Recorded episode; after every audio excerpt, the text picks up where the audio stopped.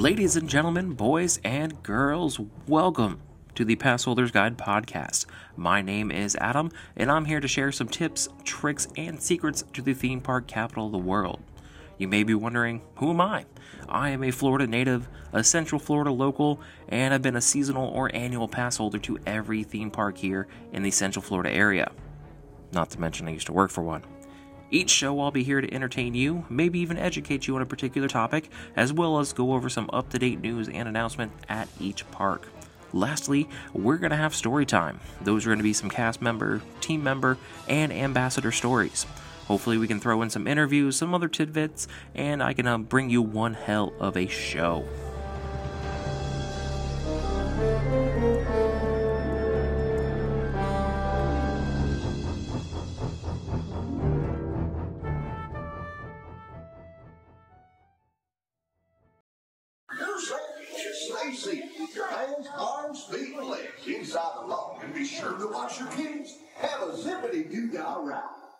Para su seguridad, permanezca sentado y mantenga las manos, brazos, pies y piernas dentro del barco y cuide a los pequeñitos.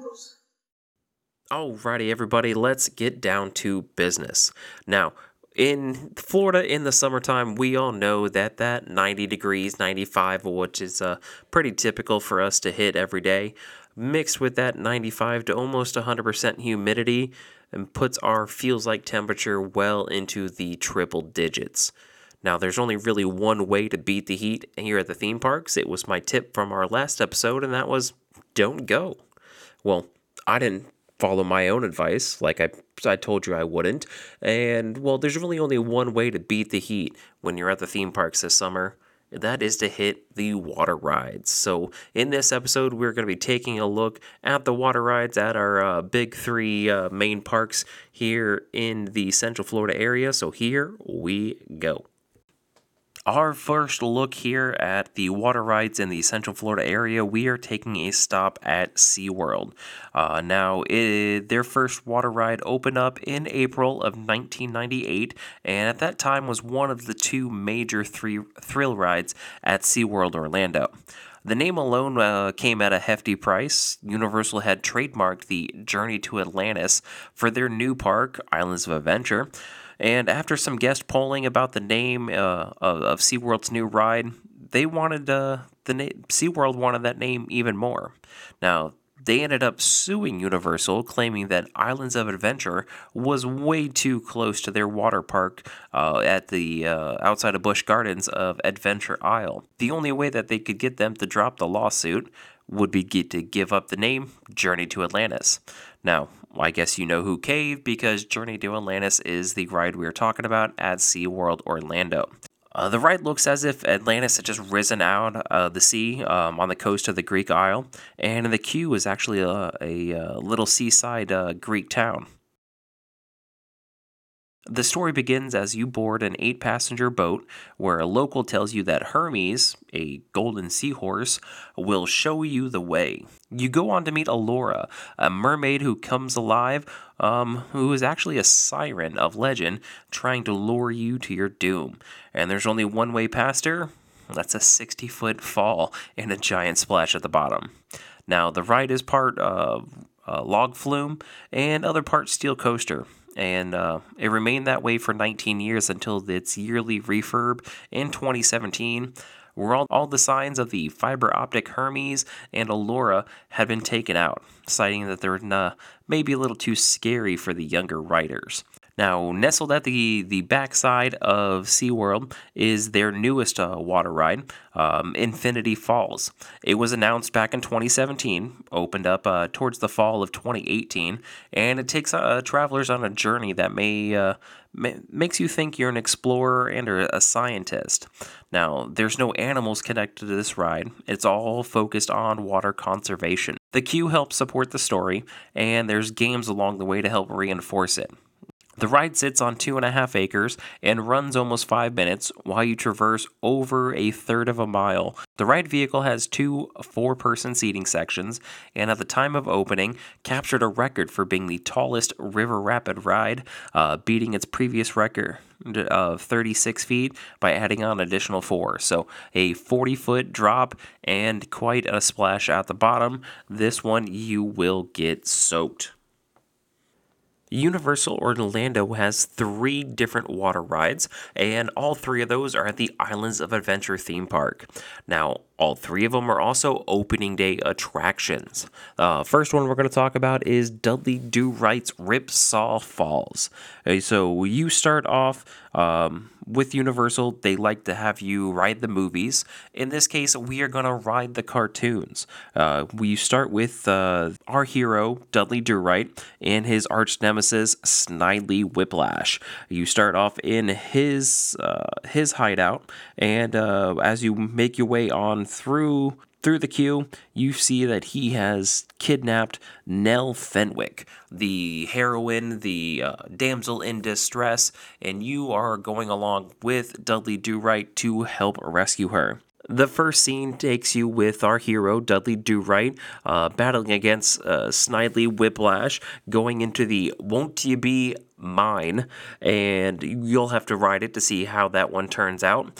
We'll just say that was your first drop. The next drop takes you into the actual Ripsaw Falls, where you have Snidely and Dudley fighting over the conveyor belt to see who is going to win, who is going to save the day, and all that right before you fall down a 75-foot drop at speeds of over 45 miles an hour.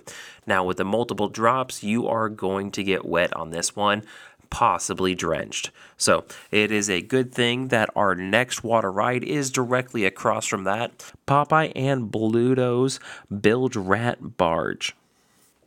And now on Popeye's, it is a bit of a familiar scene where you have Popeye and Bluto once again fighting over their love, olive oil.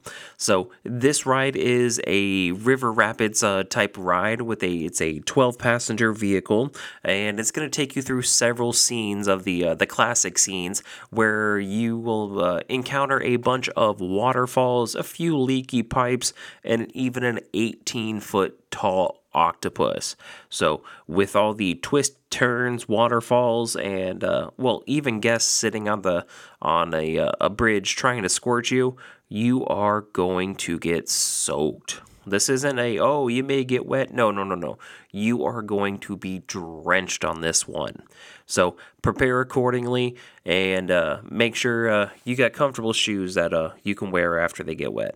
Now, the third water ride at Islands of Adventure we did cover back on episode 4, where we talked all about the Jurassic Park section and Steven Spielberg, but it is the Jurassic Park River Adventure.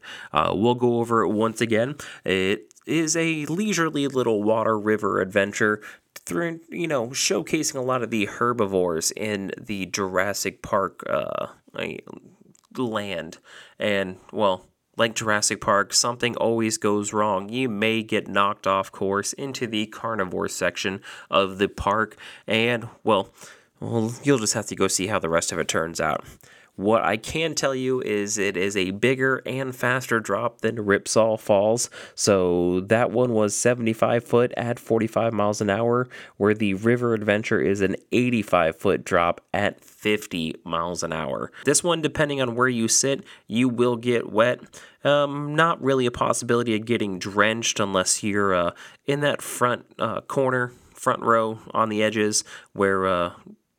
After that fall, you tend to get a nice little glug of water right down into your lap. So if you are still looking to get wet, if you did not get completely soaked on Popeye's and Bluto's, the splash section for the River Adventure is right outside of their big restaurant, and every time a raft comes down, you have a nice giant splash. If you can convince somebody who's unaware to step up, you can totally get them soaking wet. Now, the last 2 water rides we're going to talk about are at the Walt Disney World Resort. The first being at Disney's Animal Kingdom, that is the Kali River Rapids. This one, the queue winds you through some temples, some old shops, and brings you to the door of the Kali Rapids Expeditions. They want to show you the natural beauty of the rivers of Asia and, you know, have you come face to face with all the scenery and the animals. And that's how it starts.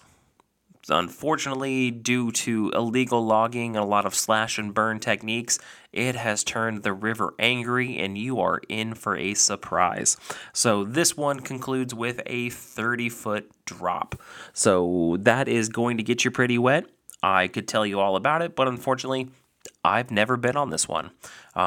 It's not for the lack of trying, but we'll get onto that after our next ride we're going to talk about, and that is over at the Magic Kingdom. It is Splash Mountain. Now, Splash Mountain is themed after a movie that we're not allowed to talk about anymore. It is Song of the South, and takes you on a ride with Brer Bear, Brer Fox, and Brer Rabbit going through their town, and takes you on a nice little fall over the edge and into the prickly pear bush, which doesn't seem to affect Brer Bear, if I can remember. No, I'm sorry. It does not affect Brer Rabbit, if I can remember the story from my childhood.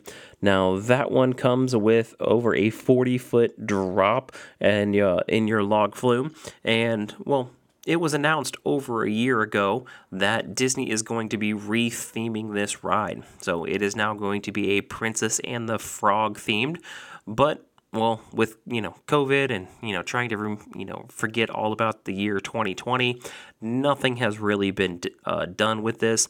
We're not sure if they are just going to reskin the ride that's there or completely reimagine it and put all new animatronics in, which this is the 21st century, and it's time for an upgrade. So I say they do a complete refurbishment of the entire ride, give us something new, something nice, but I don't know what I'm missing because, like Kali River Rapids, I've never been on it. So it's a bit of an issue being a bigger guy that getting wet at a theme park does not work for me. It's a little thing that us big people know as chafing.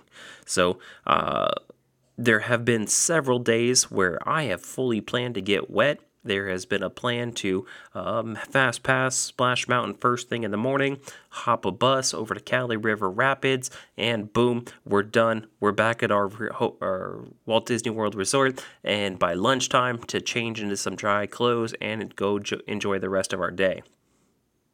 I've done that at least 5 times.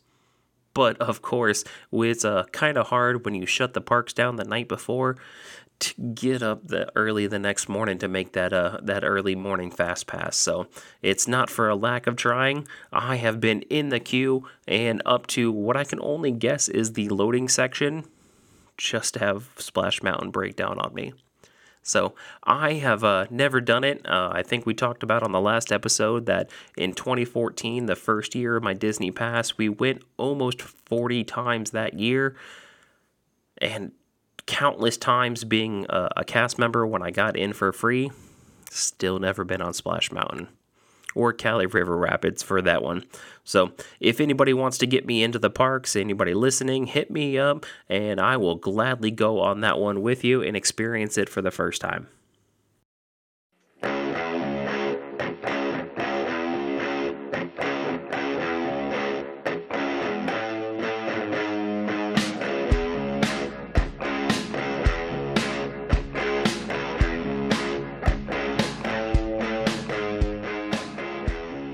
Alrighty everybody, this episode's tips, tricks, and secrets, we're going to stick with the theming of water rides and how to keep those valuables dry.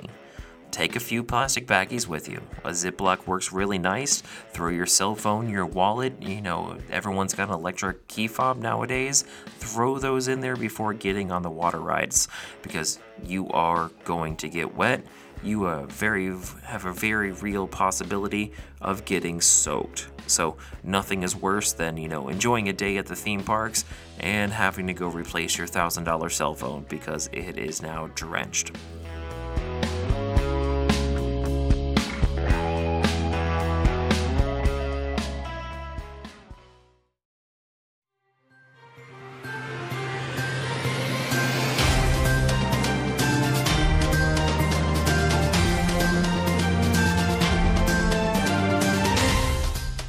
Here is what's going on at our local theme parks. So SeaWorld doesn't have many changes. They would like everyone to know that they are still doing their fireworks every night through August 8th. So if you don't have any plans to celebrate the 4th of July, they are offering some great ticket specials to get you in the door. It is $20 off of a single day admission and up to 35% off a multi-park deal. So that is for Aquatica and SeaWorld. I may be wrong, it may just be SeaWorld and Busch Gardens, but either way, those are two great parks to visit. Over at Universal, the nighttime lights, the light show on the Hogwarts Castle is coming back on the same day this is going to be released, July 1st. So if you're listening to this, that means that, you know, it's going on again. They are easing up their COVID restrictions and allowing people to gather outdoors. So that also means that their other things are reopening, such as the Superstar Parade. The Ragtime Gals are returning to the Race for New York, the Jimmy Fallon Ride, and the new screen mesh covering the Velocicoaster bridge is open again. Now, the fact that Universal had to put up that bridge because some unruly guests were throwing ice at a roller coaster, which that is reprehensible, but tells you that the theme parks are watching everything that's going on. They're doing everything they can for guest safety and now have the covered walkway, so that is not going to happen again. Over at Disney World, the cast have been seen retraining for the Epcot monorail line. So they're hoping that that third line from the Ticket and Transportation Center to Epcot is going to be reopening here soon.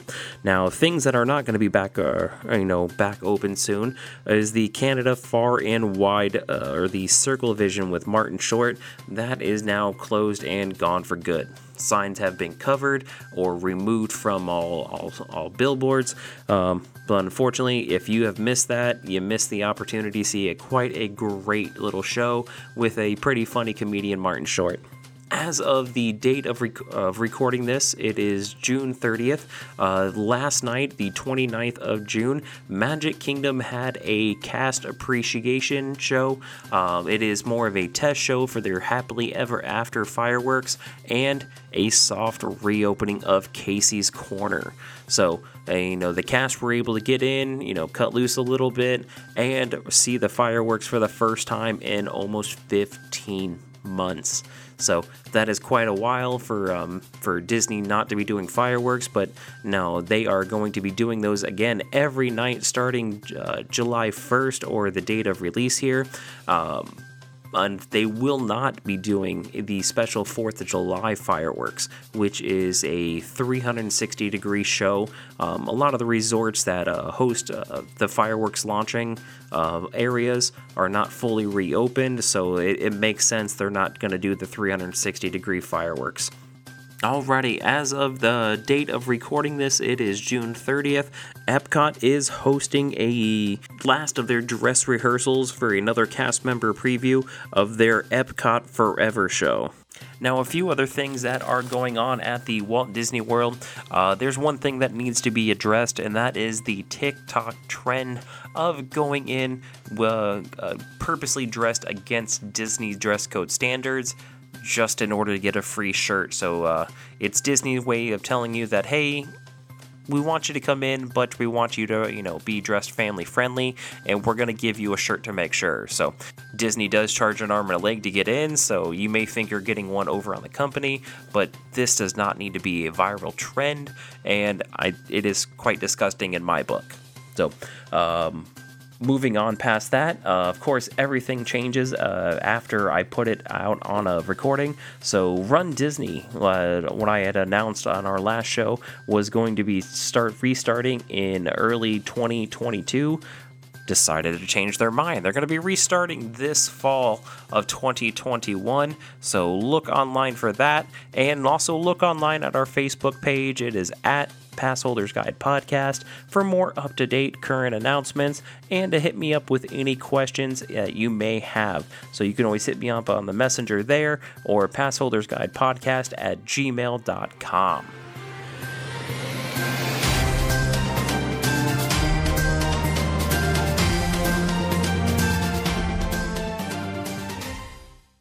Alrighty, everybody, I had a very nice guest speaker lined up and had a nice story time recorded, just to find out that my audio is, well, let's just say it's not good for listening. So I said I wasn't going to do it. I lied. Here is another story from my time as a Walt Disney World bus driver. So we've all seen them out there on the roads. You have the regular size buses, and there are the articulated buses. They're the ones that have look like an accordion in the middle that bend.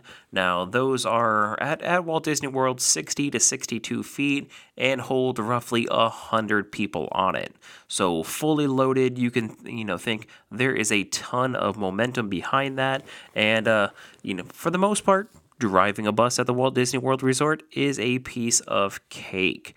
But occasionally, normally around a park exit, they can get a little hairy. So I spent a night. I was driving one of those articulated buses, taking a full bus home after a nice fireworks exit, and well, how it used to be, every single bus leaving the Magic Kingdom would have to go around the Magic Kingdom parking lot. So that takes you down past in front of the Polynesian, down past the side of the parking lot, and comes to a very nice merge.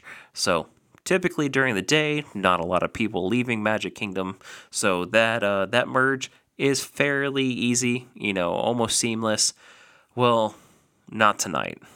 So leaving there, three full lanes of cars coming out, and I happened to just be coming out, got in very well, but right as the merge on, there's a nice exit to get off to the gas station there.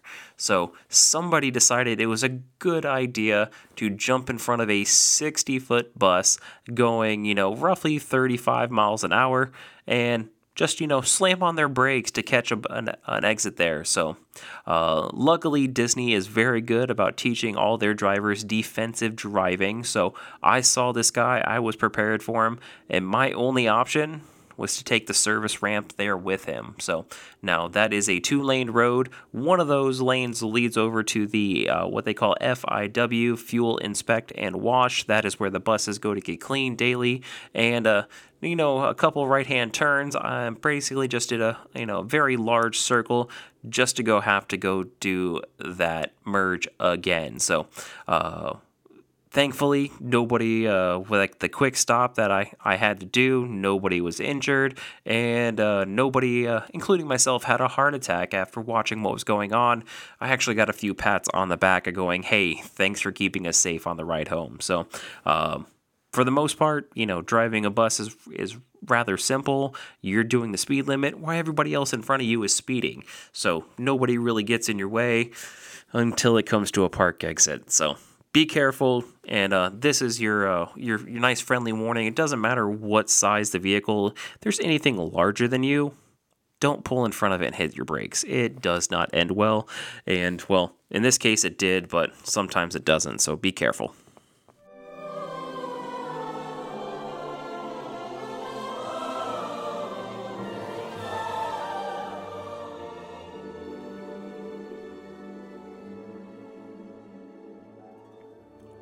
That's everything for this episode of the Passholder's Guide podcast. Thank you for joining me. I hope I've left you with some tips, tricks, or secrets to make your park experience better. In the meantime, join us on Facebook or Instagram at the Passholder's Guide podcast, and don't forget to hit that subscribe button for alerts on the latest episodes. Until I see you again, have a safe time at the parks.